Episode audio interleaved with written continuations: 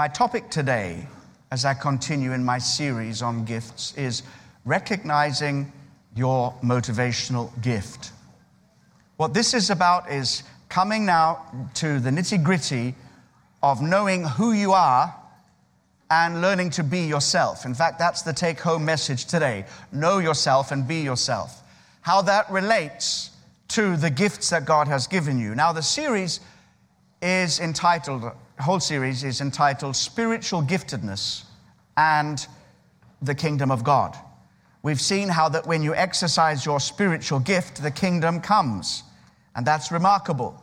It really is that simple. The kingdom of God is all about giving and receiving. That's how the kingdom comes by giving and receiving. Giving, God giving his gift, his son, us receiving him. God giving us gifts and passing them on and receiving. So as you exercise your gift, the kingdom comes. Now, what I've been really at pains to point out is that that's not just a church thing. Here today, I'm exercising a spiritual gift of preaching and teaching. And uh, I know that according to God's word, as I do that in the spirit, the kingdom is coming. But what about tomorrow? What about your gift? Are gifts only for the church building and church meetings? Or is the meeting place the learning place for the marketplace? So, tomorrow, as you go out, you need to be who you are. You need to know who you are and be who you are because as you exercise your gifts, which is in accordance with what God has given you and made you, you will make an impact out there in the world and the kingdom will come. We also saw how that when we, uh, our gift is, is tied to our identity. Our gift is related to our identity in Christ. So you don't have to pretend to be what you are not. You don't have to try and do something that you're uncomfortable with. When you are flowing in your gift, you are totally comfortable because you are being who you are. And today I'm going to stress this principle that you need to know yourself and be yourself. So let's go to the passage that we're dealing with Ephesians chapter 4. We've been looking at other verses. Now we come to verses 11 and 12. And next week, in the final message, I'll be showing you how your gift can really flourish outside of the walls of church buildings, outside even of church networks, into your daily life out there in the world, the marketplace. Ephesians 4, verses 11 and 12. Now, these are the gifts Christ gave to the church the apostles, the prophets, the evangelists, and the pastors and teachers. Their responsibility is to equip God's people to do his work and to build up the church, the body of Christ. When we talk about the body of Christ, we see immediately that it's God's agent in this world. We are Jesus' body. How he functions in this world is through us, his body. In the same way, that's the way you function in this world through your, your body. We've seen there's variety of gifts and callings here. Let's mention them again the apostles, the prophets, the evangelists, the pastors, the teachers. And you need to know who you are, where you fit in this collection and variety of gift mixes, and therefore how you can effectively function not just in the body of Christ, but also through the body of Christ into the world. Knowing who you are, knowing what your gift is, knowing what your ability is, is very, very important. Got a couple of examples of that that you may be aware of. If you are an opera uh, a fanatic or a person who loves opera, you'll have heard of Joan Sutherland, a lady from Australia. She passed away not so very long ago. She was known as La Stupenda, meaning she was just such a brilliant, brilliant singer. And uh, she was a mezzo soprano, and uh, that is a mid range soprano, and not always going for those very, very, very high notes. And she wanted to flourish as a Wagnerian singer, this dramatic female lead. And she did very well in that area. And uh, until one day when she met her husband and got to know him a little bit, he was also involved in uh, this uh, in the music business, and uh, his name was uh, Richard Bonynge, and he he was a conductor and and, and a pianist. And he began to explore her voice. And uh, the advantage for him was that Joan Sutherland did not have perfect pitch. I thought all opera singers had perfect pitch, not un, you know like our own Fabio, who has got perfect pitch, our music director. And uh, but she didn't, so he could trick her into singing higher than she thought she was. And that's what he did. And, and then he came to her and he said, You know, you have a voice which is extraordinary, as well as being this big, strong, dramatic mezzo soprano voice. You have the ability, ability to sing with lots of coloratura that's an Italian phrase from the word color, coloratura. And what that is, is a certain style of virtuoso singing which plays with the very high notes. It's the vocal equivalent of the instrumental ornamentation, the trills and the, and the ornaments uh, of, of very high notes. So if you're totally unaware of the operatic world, I'll just say this is the kind of canary voice. I'm not going to demonstrate because I can't. It's that kind of trill, trill. And therefore, her career changed as she began to sing Italian bel canto opera, and she became incredibly famous for that. And her, her album, which released two of the two, uh, uh, two volume album, two set album, for that style, and she became world famous. And she flourished when she discovered who she was and her husband helped her. Thank God there are people close to us that can help us. Now, another one, I'm going to go to, to the other extreme now. I'm going to talk about football because I know that will catch. The opera singers have caught somebody. Uh, the Arsenal manager, Arsene Wenger, a very, very uh, successful um, um, manager, um, managed uh, some time ago to purchase a remarkable football player, Thierry Henry from the Italian club Juventus.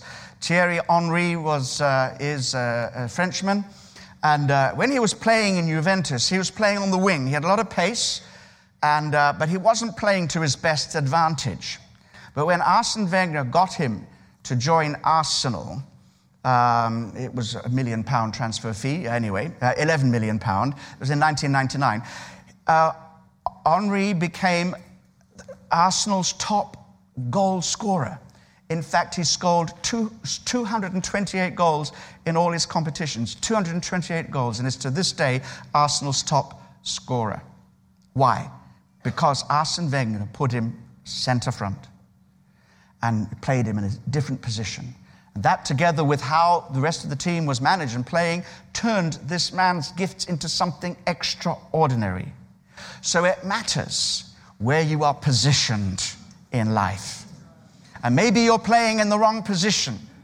Maybe there's gifts in you that if you just change your position will come out. You need to know who you are and be around people who explore who you are because when we learn who we are, and often that will come out of your church relationships. I'm going to speak more about that in a moment. Don't think that you have to choose between flourishing in the body of Christ and flourishing in the marketplace. God wants you to flourish in both places because the meeting place is the learning place for the marketplace. Jesus sent his disciples out into the marketplace so that the marketplace could come to know him. Our mission and ministry is out there. So let's have a look at how these gifts operate and some facts about them. First of all, did you notice that when we read it in the uh, New Living Translation, that the emphasis was on people? Did you notice that? These are the gifts Christ gave to the church. And who are these? These are the apostles, people with an apostolic ability. These are the prophets, the evangelists, the pastors, and the teachers. So we're talking about people. We're not just talking about an ability, we're talking about people because you are your gift. Did you know that? You are your gift. God has made you in this motivational gifting, He's made you a certain way. He's given you a certain distinguishing capacity which can be categorized in any of the five that I've just mentioned and a mixture of them. You have a distinguishing capacity which is in you by birth. It is a characteristic flair. It is a distinctive way of being a distinctive way of doing, and a distinctive way of relating in life, which flows out of who you are in Christ. And I think that's wonderful. Because when I talk about motivational gifting, I'm not just talking about perhaps an ability to sing or an ability to play football. I'm talking about something deeper in your personality that was put together in your mother's womb and even before that in the purpose of God. And that will so define who you are that you will never be fulfilled or flourish until you know who you are and begin to be who you are. Know yourself and be yourself. This is how you tick. This is how you function. And in fact, you don't even necessarily recognize it as a gift. You just do what you do. Amen. Just do what you do. I reckon Arsene Wenger said to, to Thierry uh, uh, Henry, just get in that position and do what you do. We'll take care of the rest. Amen and amen. So, God wants you to know who you are, how you tick, how you function, what makes you function. And this is the motivation of the whole of your life. This is the direction of the whole of your life. A motivational gift. It's so important that you recognize it, you develop it, and you master it. Next thing we notice is there are different gifts. They're not all apostles, they're not all prophets, but there are the prophets, the apostles, the pastors, the evangelists, and the teachers. These are different gifts, a variety of gifts, and yet they are complementary. They go together. They go together. A book that has influenced me recently is entitled The Permanent Revolution by two gentlemen by the name of Hirsch and Catchim. And uh, this is how they describe what I've just said. They describe this as distributed intelligence in the body of Christ. So we've got to start thinking about these gifts in other than kind of churchy sort of language your evangelist, Reinhard Bonnke, Billy Graham, anybody else's name beginning with B. Apostle, usually people are dead and have been promoted after, after death into some kind of position. No, no, no, no. This is everyday gifting and ability. And in this house today, sitting in front of me, are apostles, prophets, evangelists, pastors, and teachers. All of you are some of these things, and all of us are all of these things in some sense. So, this is about how we see the ability of Christ, the intelligence of Christ distributed throughout his body. And by intelligence, I just don't mean IQ, I mean know how. To be in a situation that somebody needs Jesus and an evangelist is there, that evangelist knows how what to do and how to go about it. So it's knowing how, knowing what you have to do, and being ready to do it. And this is the intelligence. All the gifts of Christ are distributed throughout the body of Christ. He had them all, and we need them all, and the gifts need each other. Can you imagine if we were all evangelists and there wasn't a pastor in the house? Those people would be getting saved every Sunday, and they would never grow in disciple as a disciple of Jesus Christ. Next thing I want you to understand is that these gifts are primarily membership gifts. They're not primarily leadership gifts. Now, if you followed this kind of teaching before, you might be very surprised at that statement. But when I study Ephesians 4 afresh, I don't see Paul speaking in a leader's seminar. He is addressing the whole body of Christ and he says in verse 7 For to each one of us grace has been given according to the measure of the gift of Christ. To each one of us. Then he lists them. And we've seen the big five, the big five categories. So you are in that mix. And it's not primarily a leadership passage. Leadership is here, and I'll show you where it comes in. But it's primarily a passage to every one of us as believers. As a believer, you have been gifted with these gifts and some uh, uh, emphasis in your life where one of the gifts is perhaps more prominent than the others. Again, in that book, The Permanent Revolution, they make this statement, which I love. It says, This is a church where everybody gets to play. Now, church is not just where everybody gets to pay. You've done that already. It's called tithes and offerings. It's a church where everybody gets to play. In other words, you're never benched. There's no, there's no spectators. There's nobody in the grandstand. We're all on the field. We're all in the arena. We're all on the pitch. Amen and amen. You are not a redundant member of the body of Christ. And still less is this about you having to sit still and be passive in church services and do nothing but listen to other people talking to you. Now, there is an opportunity for that today. Please continue to listen. And this is a context where an exercise of a spiritual gift can help you and equip you to go from this place and be who you are out there. But it's not just about these big services. That's why we have a structure and a strategy in the church called the cell strategy. And you will see, and I hope you will uh, see today, how important it is for you to be part of a small group where your gifts can be recognized and you can begin to flourish. And your destiny and purpose for Christ in your life in the wider world depends on you first developing your gift, having discovered it within the context of the body of Christ. It's so important that you understand that. See, some people say, well, you are called to the body, Colin. And yes, I, yes, I am. I mean, I rebel against it a little bit because I like to be out there in the marketplace. And so I do certain projects. I'm a dive instructor, I'm a music producer. Where, where's, where's Fabio? alongside Fabio. I do a lot of stuff in the marketplace because I just love being out there. And if I'm not working out there in some kind of role because my, my job is, is, is doing what I'm doing now, I'll sit in the bars and the cafes and I'll talk to people and I'll get to know people. I want to impact my generation for Jesus. So don't think it's about us being stuck on platforms and in pulpits and you out there in the world, or thinking that we are the special people and you are the ordinary Christians. No, no, no. We're in this together. There is no such thing as a distinction between the clergy and the laity. That is a lie from the pit of hell. Shall I say it more plainly? It's not in the Bible. In fact, I want to quote, I'll just turn to this.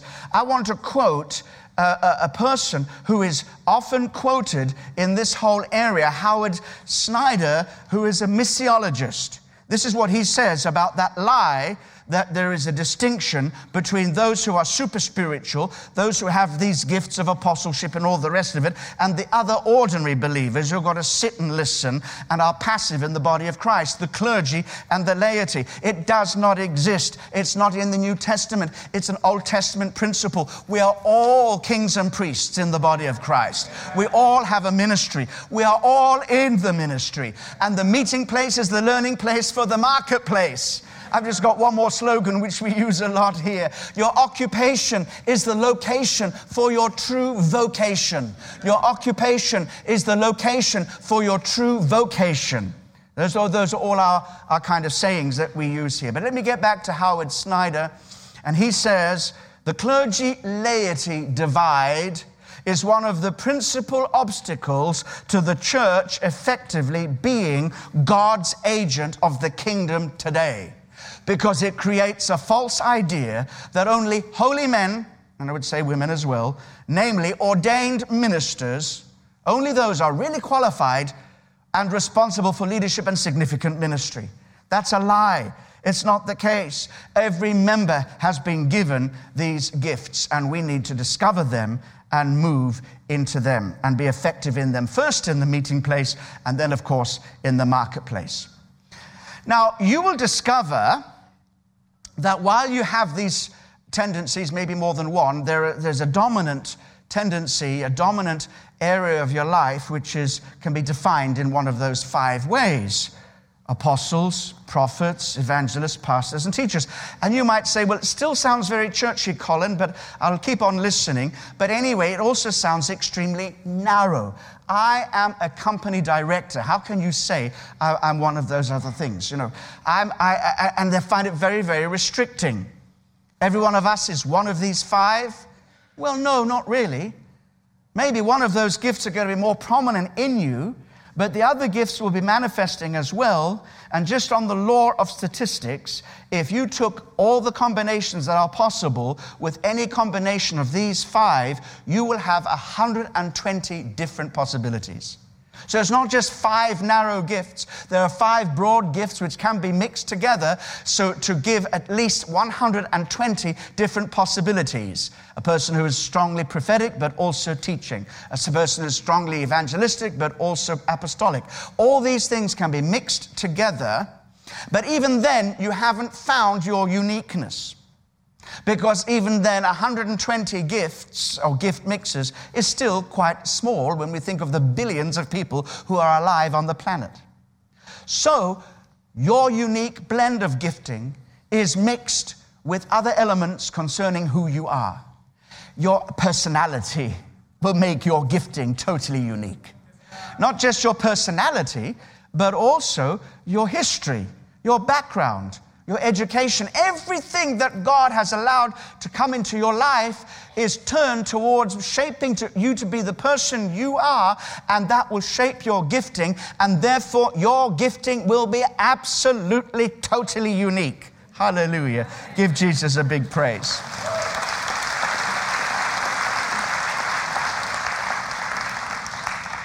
Now, did you notice when I read in the New King James Version, Ephesians 4, verse 7, let's say it again. But to each one of us, grace was given according to the measure of Christ's gift.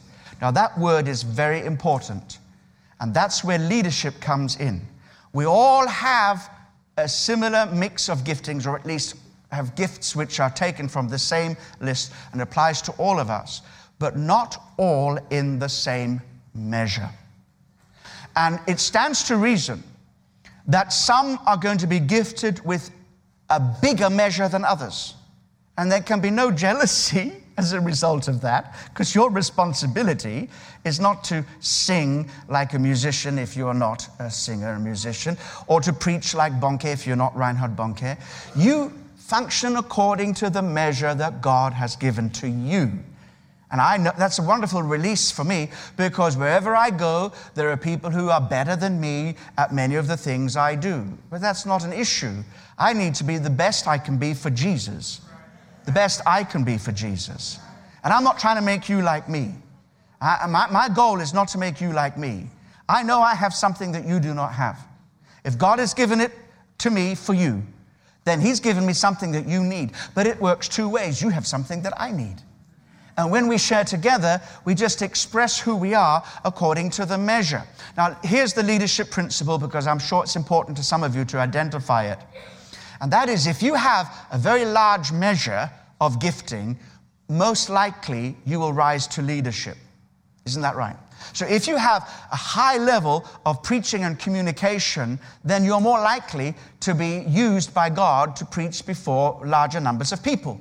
If you have a high level of pastoral gifting or governmental gifting, you are more likely to be used by God in a leadership role, and the members of the body of Christ will acknowledge that. But really, a, a leader is just somebody who's got a little bit more of it than you have. All right? That's all it is. If you lead one another, you've got something right there and then that's a little bit more than the other person, and in humility, you share it with them, and they share what they have for you. But in that way, we all find our level and the leadership gifts operate and function. Amen and amen. All right, are we okay so far? Let's take a breath and we come now to some very significant means by which we can identify what these gifts are and how they work in our lives and, and who we are, to know who we are so we can be ourselves.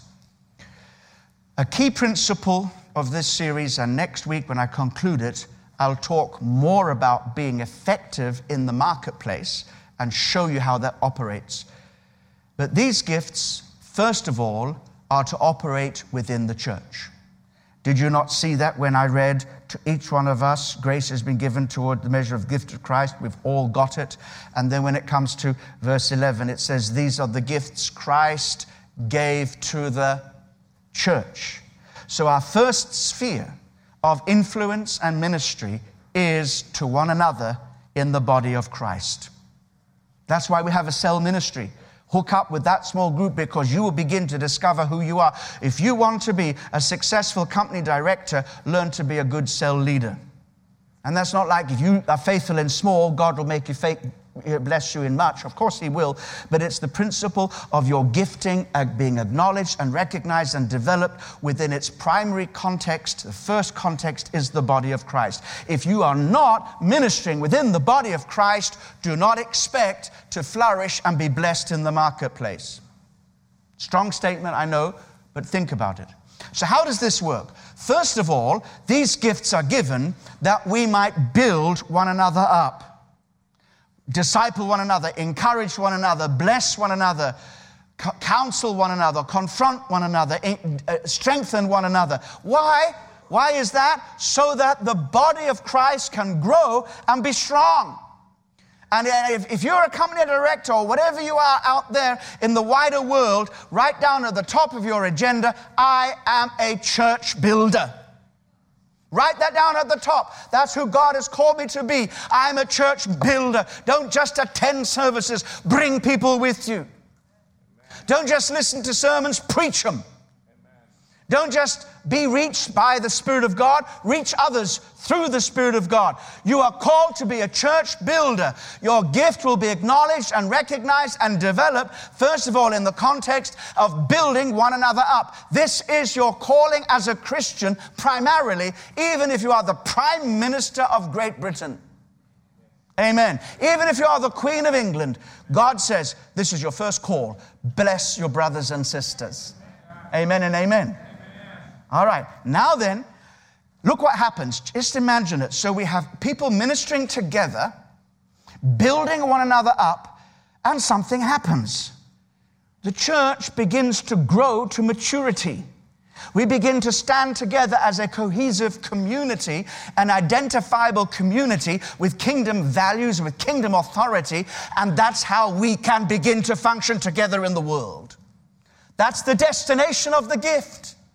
The gift begins in the church, given to the church, so the church can be strong, so that together we can take our place in the wider community and be the body of Christ, God's kingdom agents in the world, individually and together. Let's have a little look at then how these operate. And uh, I'm trying to demystify these things for you. Because apostles, usually there's posthumous. That person was a great apostle. We, we said that after they're dead. We need to recognize the ones that are alive, not just the ones who are dead. But what does it mean? Some great church leader? Well, that, that's part of it. But it begins understanding that the apostles have a gift of being able to step out. Step out of the ordinary, step out of the norm, break barriers, cut new ground, initiators, pioneers. Just think of your own area. We've got all the giants, and we're working through the giant ministry where we categorize different areas of society. What's the next giant on the list? Let me know. Law and order. We've got the law, law and order. We've got health and medicine. We've got sports and recreation. We've got uh, media and arts. We've got all those things, science, technology, all of those areas. Now just think of your area. Think of your area. And can you think of people who have formed and shaped that area because they stepped out of the ordinary and broke some barriers and be- became game changers in your own sphere of, of, of, of society? That's apostolic. Now, I'm not saying that those people, if they're not Christians, I'm not saying that God used them in the fullness of their gift. No, you need to be born again to recognize your gift. You need to be saved and washed in the blood of Jesus before you, you need to be spirit filled before you can really function in who you are. But even in the world today, we see people who've got inklings of the gifts that if they got saved, wow, how amazing they would be. And their gift would be taken to higher levels that's why we function out there in the marketplace. The apostles are those who take initiative. They are the initiators. They step out. The prophets are those who have visions. They are visionary. And they speak out. They speak out. Every company should have a prophet to uphold ethical standards and values in that company. Ethical trading today is a vital part of our world economy, and the Church of Jesus Christ can lead the way. Amen and amen. They speak out. Evangelists, they reach out. They are the connectors and communicators. Even at a level of business and industry, we need people who are communicators, people who are connectors. And that's who evangelists are. Of course, they do it in and through the church to reach people for Jesus, but that gift of communication is a blessing way beyond the simple parameters of the gospel. And so, pastors, who are those? Those who, are, who care for others we have in businesses, we have in companies, we have in politics, we have in every organization, including education, this whole move towards pastoral care. Where did that come from? That came from the Bible. There are people here today who are involved in pastoral care in their company, taking care of one another. This is the gift of Jesus. And it's there in people who are called pastors. And even before you know Jesus, that stuff will be working on the inside of you. How much better to recognize who you are, follower of Jesus, the great shepherd, and that pastoral care ministry to be released under the anointing of the Spirit of God. And what about teachers? They are those who are the instructors, those who help understanding, help work everything out. Let's go through it again. Apostles, they are those who step out prophets, they speak out. Evangelists, they reach out. Pastors, they help out. And teachers, well, they work it all out. Okay. And thank God for them as well. So you can see how that your gift, as it begins to function in the body of Christ, will equip both you and your neighbor to be more effective in the marketplace. Now, I've emailed out to each of the cell leaders not only the discussion notes based on today's topic, we're going to be looking at know yourself and be yourself, but also in those notes, there is a dis- spiritual discovery gifts chart, which I borrowed from CWR and have permission to use it, in which we identify lots of different gifts pastoral gifts, teaching, preaching, evangelism, admin, healing, practical help, uh, society, leadership, apostleship, prophecy, miracles, and youth and just do this questionnaire. It's not infallible, but when you do this questionnaire, there are 52 questions to ask uh, that you will be asked, or you ask, fill them in honestly, and you see how you score. You will be pretty clear, pretty clear. It's a good indication of what's working on the inside of you. And that's what I want you to look at and to discuss. Because you need to know who you are to be yourself. You have to know yourself. And I want to show you now. I'm going to talk about Aimee Semple McPherson. And she was a woman who was never used in business or commerce or industry, but she was so ahead of the game in her presentations in Los Angeles that Hollywood came to see what she was doing. Songs were written about her. Aimee Semple McPherson, and what we do not know about her is that she was the biggest social reformer of her generation. The biggest social reformer. She changed the face of the marketplace forever. How? Through a simple evangelistic campaign that took place in Rochester, United States of America, in 1921. Now, for her, Rochester was not a very easy place. She was highly criticized for her healing ministry. But she preached so powerfully, and there were people, a lot of business people attached themselves to her and became her supporters. And then on November the 21st, 1921, she got these people together in a hotel for lunch at midday in Rochester, the Seneca Hotel, and there were three speakers of people who were drawn from society. And the last speaker, he owned a can factory, the Rochester Can Factory. And uh, they made a hundred different styles of metal uh, products, and he was a very successful business person.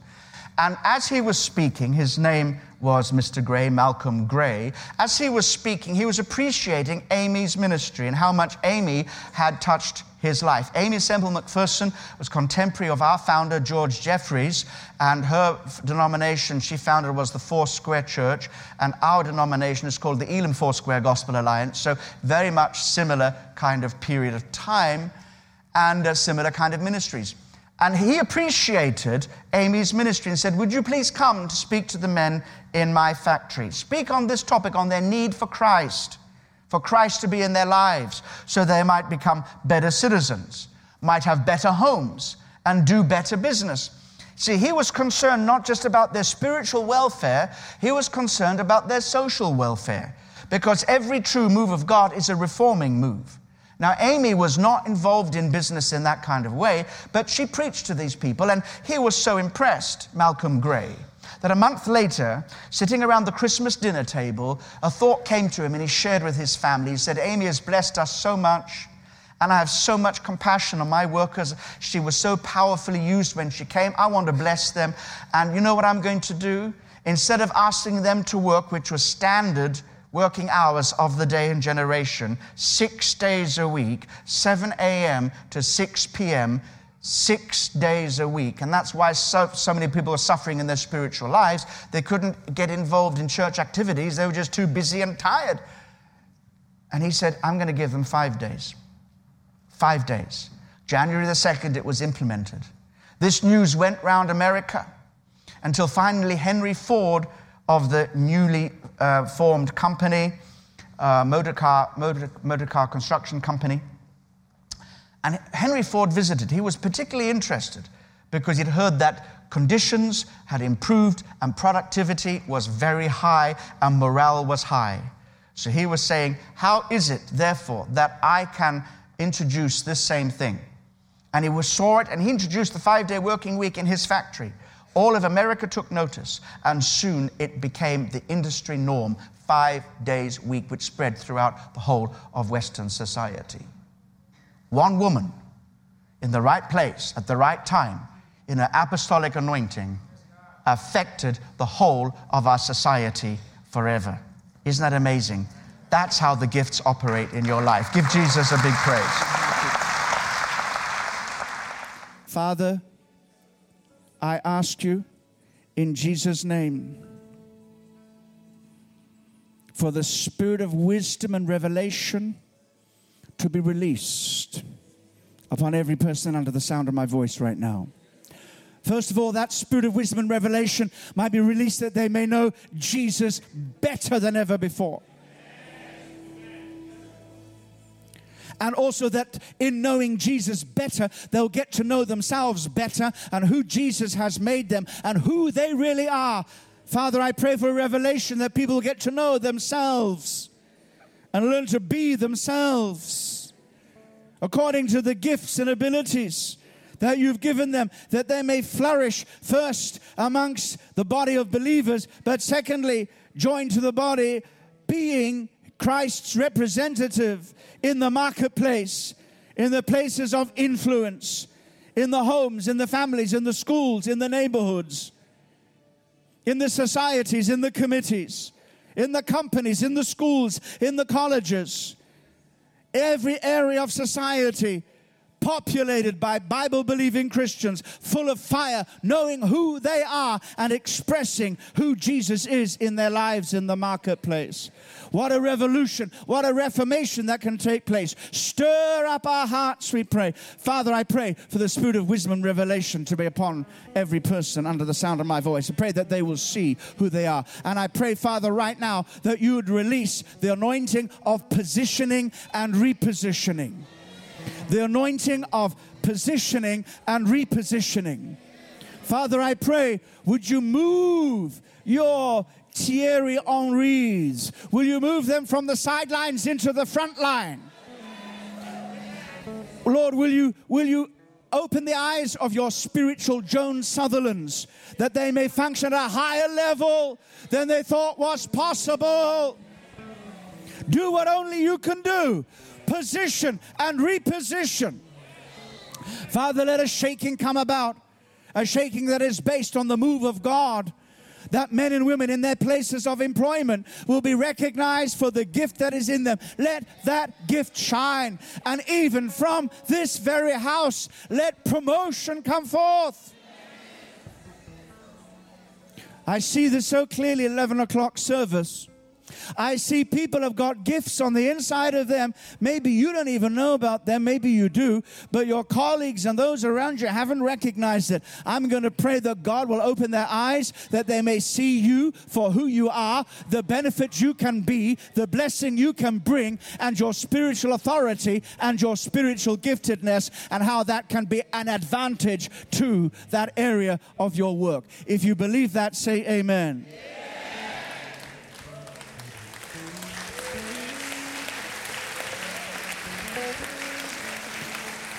Father, I lift up to you these spiritually talented, blessed, anointed, and gifted people before me.